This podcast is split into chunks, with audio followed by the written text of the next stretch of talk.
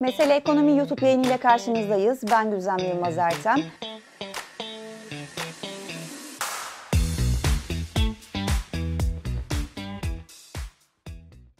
Bu hafta iki tane başlığı öne çıkarmak istedik. Bir, gram altın fiyatlarının rekora koşması, bir kez daha aslında rekor tazelemesi. İkinci konu ise banka bilançoları.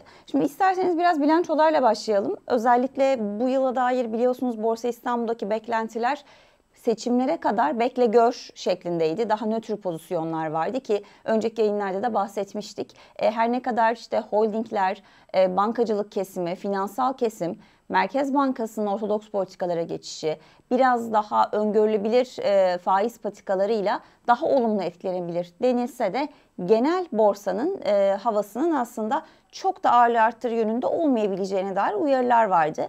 Bilançolar bunlara ne kadar teyit ediyor? Aslında gelin biraz onu konuşalım. Şimdi özellikle 2023'ün son çeyreğine dair gelen rakamlarda, kârlılık rakamlarında net bir şekilde çeyreksel bazda da yıllık bazda da bir ivme kaybı görüyoruz.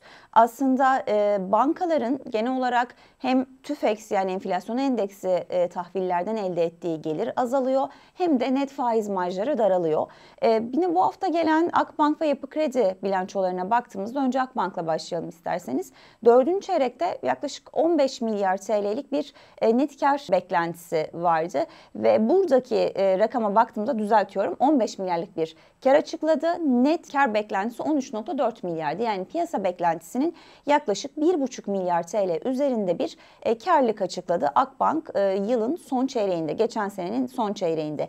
Bu çeyreksel bazda %27'lik azalmaya işaret ederken yıllık bazda da %31'lik düşüşü işaret etti bize. Gerçekten aslında bütün analistlerin beklentisi de zaten bankaların karlılıklarında hem çeyreksel hem yıllık bazda düşüşlerin olabileceği yönündeydi. Yine detayların içerisinde özellikle öz kaynak karlılığının %30'lar seviyesinde kaldığını görüyoruz ki geçen senenin tamamında %36 idi. Dolayısıyla öz sermaye karlılığı da öz kaynak karlılığı da bir miktar gerilemiş. Hedefler de elbette önemli. Yani beklentilerin sınırlı üzerinde gelmesine karşın aslında 2024'e dair hedeflerinde ki revizyonlar hisse piyasasını daha yakından ilgilendiriyor.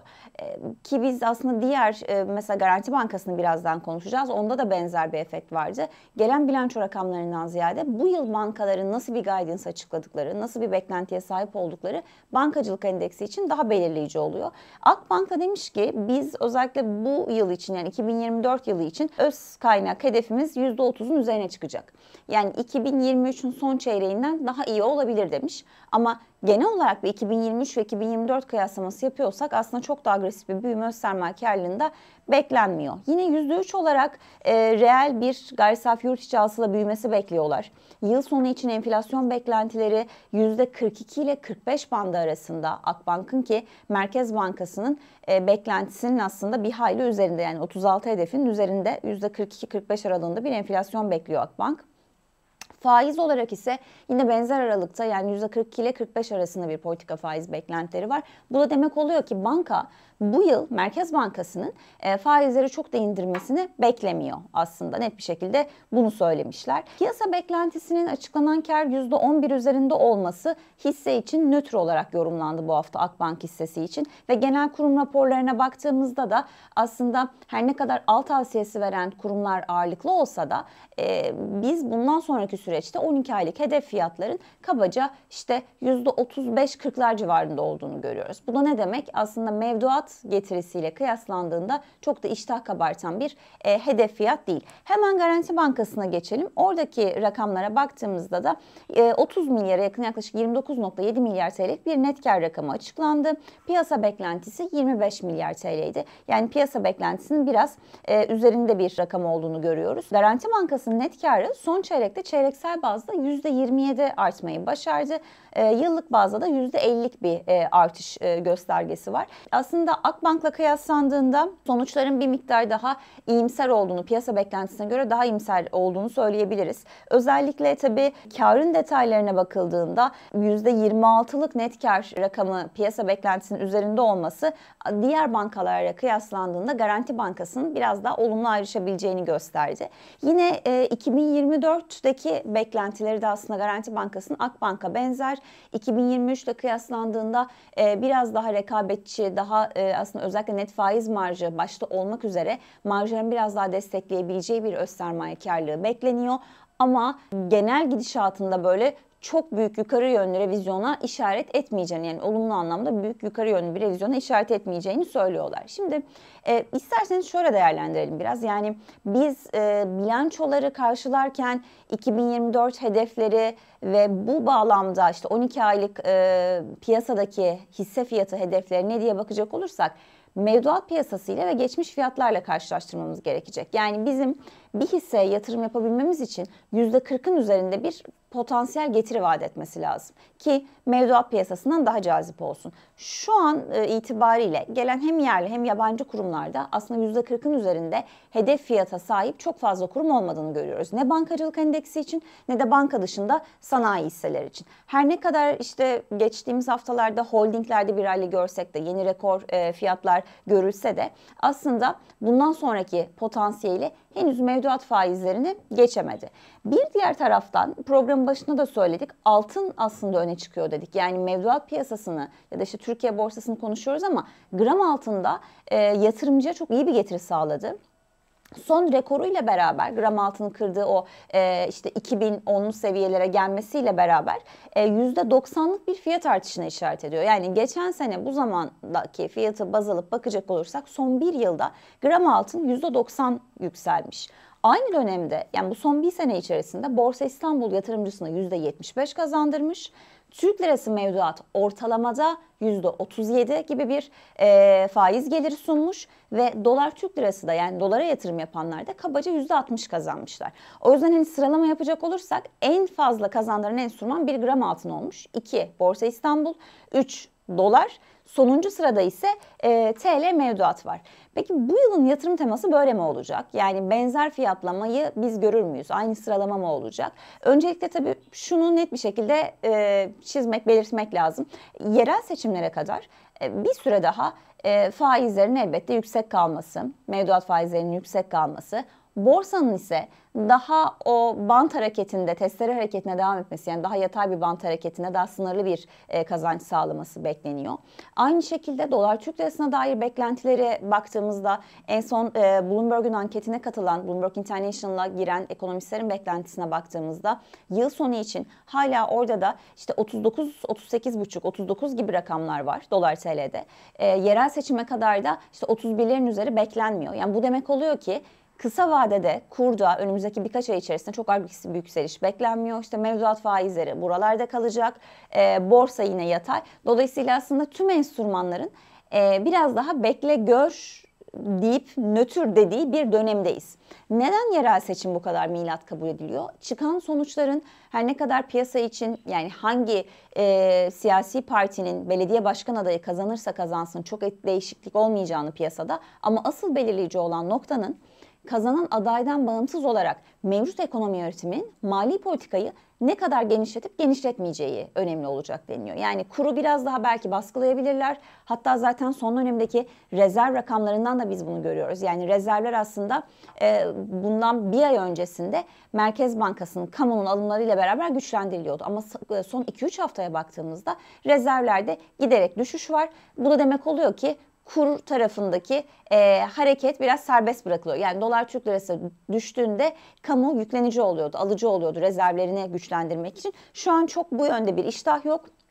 Bu sebepten ötürü de aslında eğer yerel seçime kadar dolar Türk lirasının bir miktar aşağı yönlü gelme ihtimali olursa, yani yabancı Türkiye TL varlıklara girerse, kamunun çok alıcı olmadığı senaryoda kur o zaman işte 30-31 bandında kalabilir. Hatta belki 30'un aşağısına gelebilir. Şu an kurun çok fazla yükselmesi istenmiyor anladığımız kadarıyla bu öncü göstergelerden. Peki yabancı yatırımcı ne yapar? Yani bizdeki fiyatlamalar böyle mi? Onlar nasıl görüyor? İşte hem bilanço sezonunu hem içeride özellikle işte faiz politikası ve mevduat faizlerinin bu 40'lardaki seyrin diye baktığımızda aslında şu an carry pozisyonlanması swaplar üzerinden de gelen Türkiye likideye bakıldığında hala çok büyük işlem hacmini göstermiyor. Hatta son birkaç haftada hisse piyasasına ve tahvile olan talebe baktığımızda burada da bir ivme kaybı olduğunu görüyoruz. Örneğin Türk hisse senetlerinde geçen haftalarda, hatta rakamları, tam rakamları da paylaşayım sizinle. Mesela işte 12 Ocak haftasında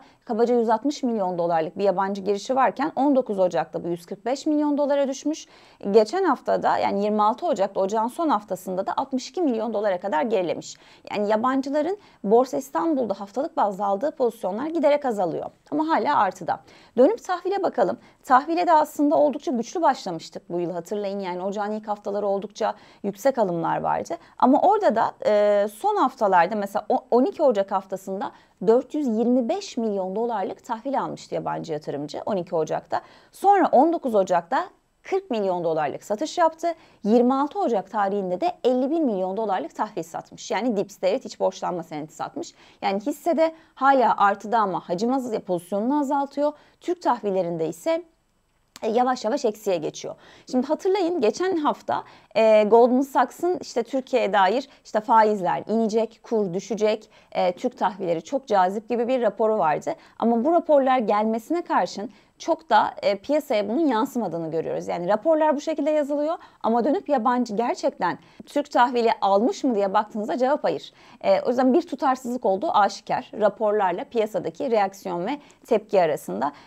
Önümüzdeki birkaç ay içerisinde bu ivme kaybının da devam edebileceği düşünülürse, yani yabancının hisse ve tahvilde eğer iştahı olmazsa, hem borsa için hem de içeride aslında TL pozisyonlanması için çok da bir hikaye yaratılmayacak yurt dışı kaynaklı. Geçelim altın fiyatlarına. Gram altın bir kez daha rekor kırdı dedik ve son bir senede %90 getirdi, yatırımcısına kazandırdı dedik. Peki bundan sonra bu hareket devam edebilir mi? Şimdi orada biliyorsunuz iki tane temel dinamik var. Bir, kurun ne olduğunu takip etmemiz gerekiyor. Yani dolar Türk lirası bundan sonra nereye evrilecek? İkinci konu ise ons altın fiyatı, yani küresel piyasalarda ons altın ne olur? Buna bakmamız lazım. Şimdi bir bacak, yani dolar TL'ye ilişkin beklentiler kurun, az önce de bahsettik, kabaca işte yıl sonuna doğru 39-40'larda bu yıl sonuna doğru dengelenebileceği. Bu da buradan bakıldığında işte %40'lık, 45'lik bir potansiyel yükseliş olabileceği dolar Türk lirasının. Eğer sadece dolar TL'de böyle bir hareket olacak ve ons altın çok fazla yükselmeyecekse gram altına yatırım yapmak şu saatten sonra mantıklı değil. Ama dönüp bir de küresel piyasalarda ons altının nasıl fiyatlanacağına bakacak olursak, işte orada belirleyici olan elbette hem Amerika Merkez Bankası'nın son dönemde verdiği sinyaller hem de doların küresel piyasalarda dolar endeksinin nasıl fiyatlanacağı, bunlar önemli. Ve Fed'in son kararına baktığımızda da ben aslında biraz burada yurt dışı tarafına da atıfta bulunmak istiyorum. Çünkü içeride Türk Eurobond piyasası için CDS'lerimiz biliyorsunuz bir süredir geriliyordu. Buradaki düşüşün devam edip etmeyeceği için, yani Türkiye'nin dövizle borçlanma maliyetleri için de aslında önemli kararlar alınıyor Amerika tarafında ve hatta diğer gelişmiş ülkelerde de. O yüzden onları da doğru yorumlamak lazım. Mesela Fed'in son toplantısında zaten beklenmiyordu, sabit kaldı. Faizler değişmedi. %5-5-25 arasında faizi sabit tuttu. Ama asıl önemli olan şey bilanço küçültmesiyle ilgili de politikasını değiştirmemesi. Yani aylık 95 milyar dolar olarak bilanço küçültmeye Fed devam edecek. Öte yandan toplantının detaylarına bakıldığında diyorlar ki biz gerekirse daha da sıkı tutabiliriz finansal koşulları. Yani politika faizini indirmemiz yönünde bir baskı var ama böyle bir baskı olmasın, biz bu süreyi uzatabiliriz. Dönüp mesela IMF'nin açıklamalarına bakıyorum, yine bu hafta gelen. IMF Başkanı Georgieva da diyor ki özellikle Fed bu konuda acele etmemeli. Çünkü son dönemde özellikle işte başta enflasyon göstergesi olmak üzere hala kendi Fed'in hedeflerine yakınsamadığı gibi piyasanın da önden Fed'e böyle bir baskı yapması fiyatlama davranışlarını bozabilir. Yani IMF de Fed'in erkenden faizleri indirmemesi yönünde baskı yapıyor. Yine diğer detaylara baktığımızda son Fed kararı sonrasında örneğin veri bağımlı kalmaya devam edeceğiz denildi. Amerika'da istihdam piyasası yakından takip edilecek. İşte enflasyonun hane halkına verdiği zararı farkındayız. Dolayısıyla bizim için %2 hedefi çok hassas denildi. Bir yandan tabii büyümeye dair, işte ücretlere dair mesajlar var. Ücretlerde gerilemenin olduğunu görüyoruz ama hala yüksek deniliyor.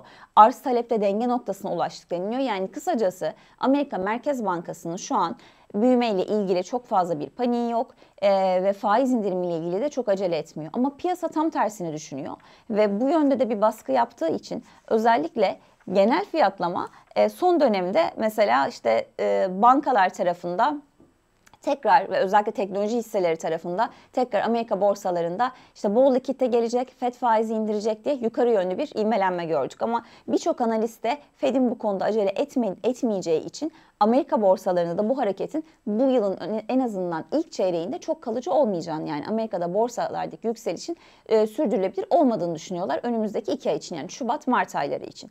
Altına olan etkisine bakacak olursak, eğer Fed sıkı politikasını beklenenden daha uzun süre koruyabilirse bu da elbette güçlü bir dolar hikayesini beraberinde getirecek. Bu da altın fiyatlarının çok fazla yükselmesine belki izin vermeyebilir.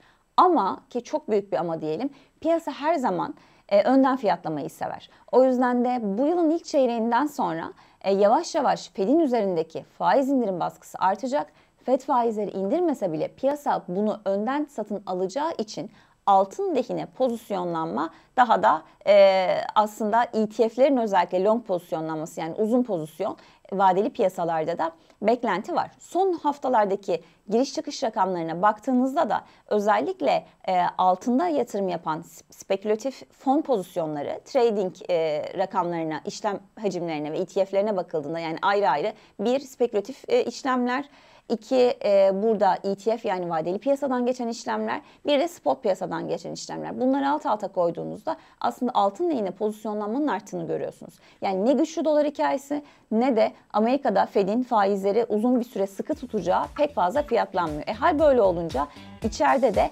bu bizim gram altın yatırımcısı için oldukça olumlu bir fiyatlamaya sebep oluyor diyebiliriz. Bu hafta öne çıkaracağımız başlıklar böyleydi. Bizi izlediğiniz için teşekkür ederiz.